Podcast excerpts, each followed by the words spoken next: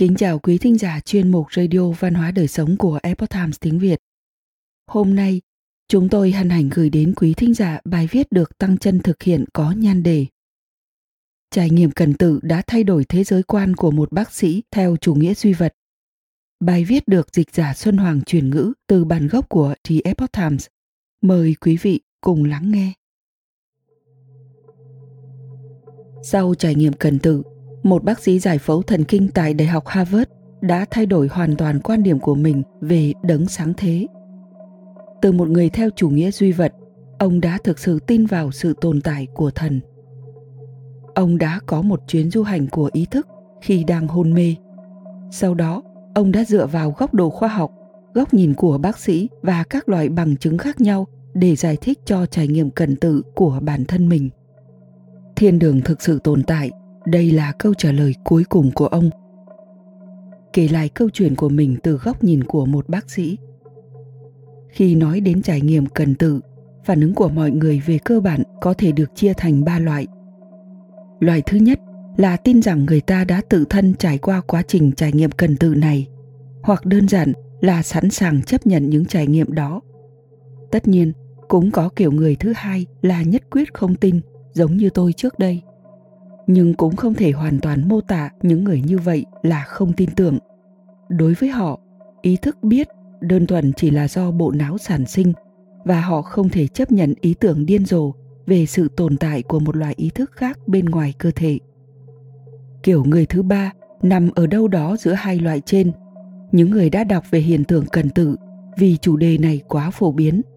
Hoặc có người thân và bạn bè đã từng trải qua hiện tượng này câu chuyện của tôi chính là có thể giúp ích cho những đối tượng này.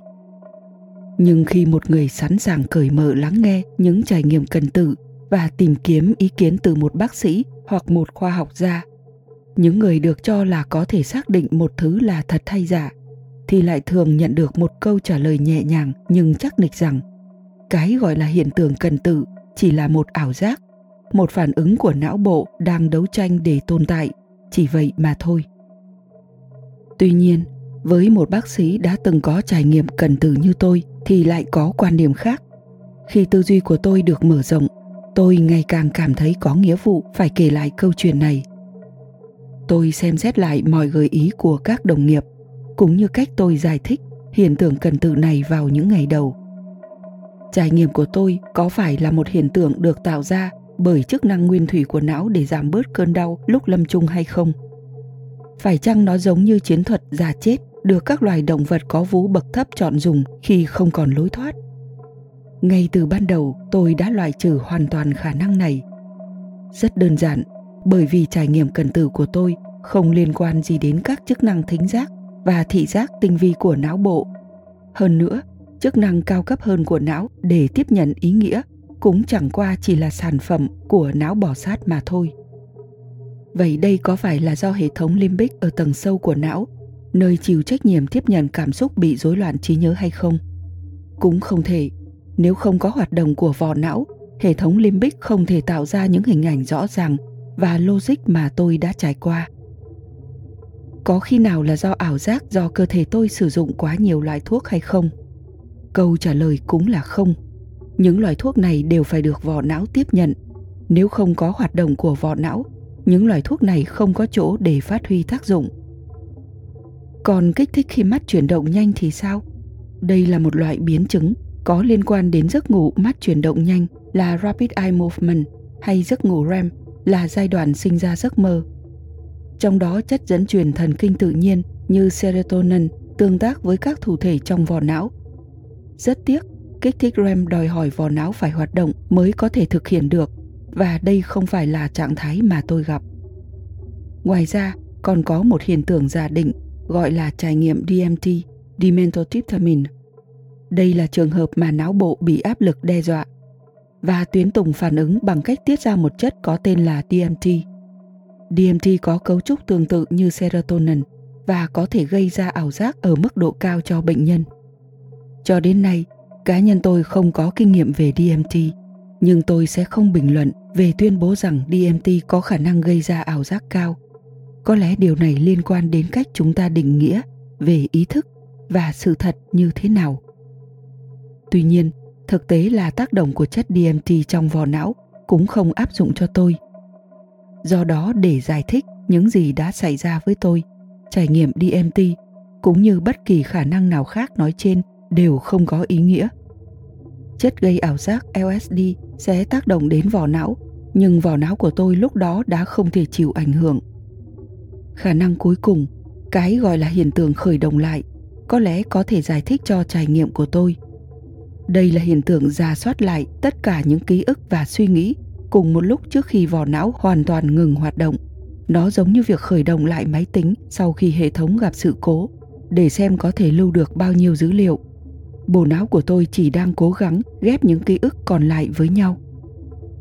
Điều này cũng có thể xảy ra khi vỏ não phục hồi chức năng và khôi phục ý thức sau một thời gian gặp sự cố hệ thống. Bệnh viêm màng não của tôi lan rộng.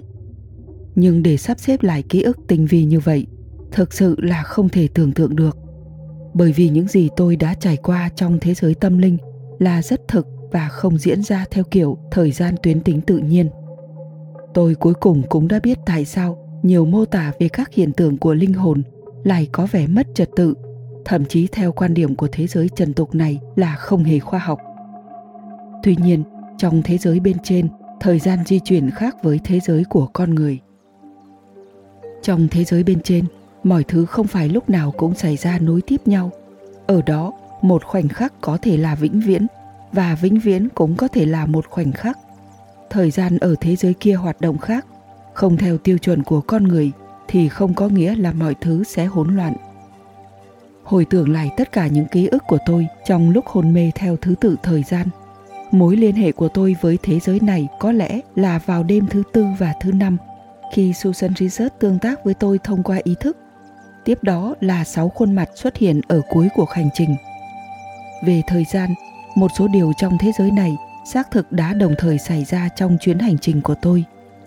Có thể bạn sẽ cho rằng tất cả những điều này đơn thuần chỉ là suy đoán sau sự việc. Khi càng hiểu rõ sự việc, tôi càng tìm cách giải thích những gì đã xảy ra thông qua các tài liệu khoa học hiện có, và tôi cũng có cảm thấy là thiếu tài liệu. Mỗi từng sự việc đều là hiện tượng thị giác rõ ràng đến khó tin, là luồng ý nghĩa rõ ràng tinh khiết như nước và đều là hoạt động của các vùng não trên, không phải là các vùng dưới. Nhưng lúc đó, phần trên của não tôi không còn hoạt động nữa. Càng đọc những lời giải thích khoa học về trải nghiệm cần tự, tôi càng ngạc nhiên rằng những luận điểm đó rõ ràng là không thuyết phục. Tôi cũng bắt đầu cảm thấy khó chịu vì những người này giống như tôi trước đây vậy. Trước đây nếu ai đó yêu cầu tôi giải thích trải nghiệm cần tự là gì, tôi sẽ chỉ giải thích một cách mơ hồ nhưng khi tôi ghép những chi tiết không chắc chắn này lại với nhau, đặc biệt là sau khi bệnh viêm màng não do vi khuẩn E. coli ăn mòn vỏ não của tôi. Và tôi đã có thể hồi phục nhanh chóng và hoàn toàn. Tôi đã phải suy nghĩ nghiêm túc. Có lẽ có nguyên nhân đằng sau sự việc này. Trong những tình huống như vậy, tôi càng cảm thấy có nghĩa vụ phải kể lại câu chuyện của mình một cách chính xác. Tôi luôn tự hào về việc bản thân có thể cập nhật các tài liệu y khoa mới nhất và đóng góp những gì mà tôi biết. Khi tôi rời khỏi thế giới này và bước vào một thế giới khác, thì cũng tính là tin tức mới, tin tức mới của giới y học. Theo quan điểm y học, việc tôi hồi phục hoàn toàn là một hiện tượng không thể xảy ra, một phép màu y học. Nhưng câu chuyện thực sự là liên quan đến nơi tôi đến, và trách nhiệm của tôi là phải nói rõ tất cả không chỉ bởi vì tôi là một khoa học gia và là một người tôn trọng phương pháp khoa học, mà còn bởi vì tôi đang kể lại câu chuyện từ quan điểm của một bác sĩ, một người chữa bệnh. Đây là một câu chuyện có thật và tác dụng chữa trị của nó cũng không kém gì tác dụng của thuốc. Khoảng 2 năm sau khi tỉnh lại, tôi đến thăm một người bạn đồng nghiệp là giám đốc của một đơn vị nghiên cứu khoa học thần kinh hàng đầu thế giới. Tôi đã biết john đây không phải là tên thật của anh ấy trong nhiều thập niên. Anh ấy là một người đàn ông tuyệt vời và cũng là một khoa học gia hạng nhất. Tôi đã kể cho john nghe về cuộc hành trình của linh hồn khi bản thân đang hôn mê. Anh ấy nhìn tôi với vẻ rất ngạc nhiên.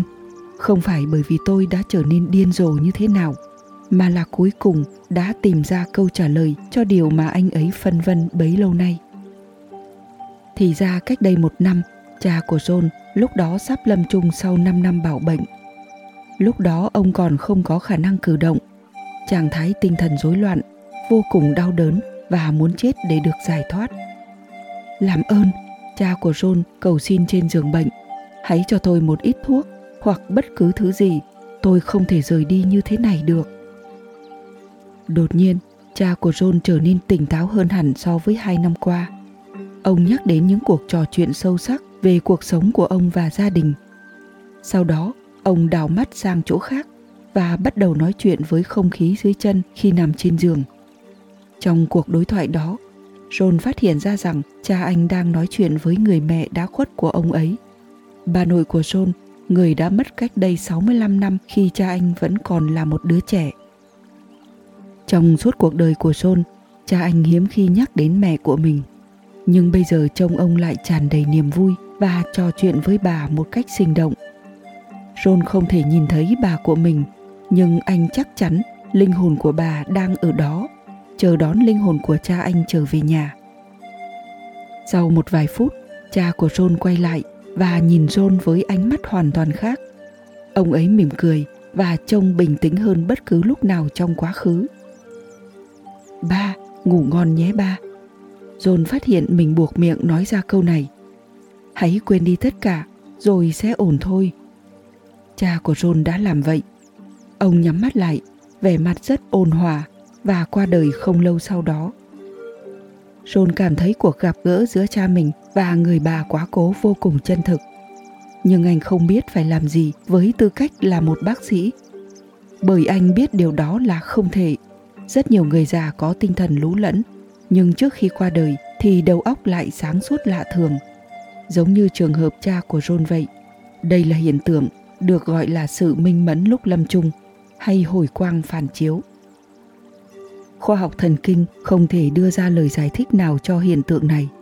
Câu chuyện của tôi dường như đã cho john một tấm giấy phép, đã chờ đợi từ lâu để anh ấy có thể tin vào những gì mà anh ấy thấy. Để biết một sự thật sâu sắc và an ủi rằng linh hồn vĩnh cửu là thật sự tồn tại trong thế giới vật chất. Hơn nữa thần tính sẽ đưa linh hồn đến nơi có đấng tạo hóa để nhận tình yêu vô hạn của đấng tạo hóa Bài viết này được trích từ cuốn sách Bằng chứng về thiên đường, hành trình sang thế giới bên kia của một bác sĩ phẫu thuật thần kinh do nhà xuất bản Cứu Cánh Đài Loan cung cấp.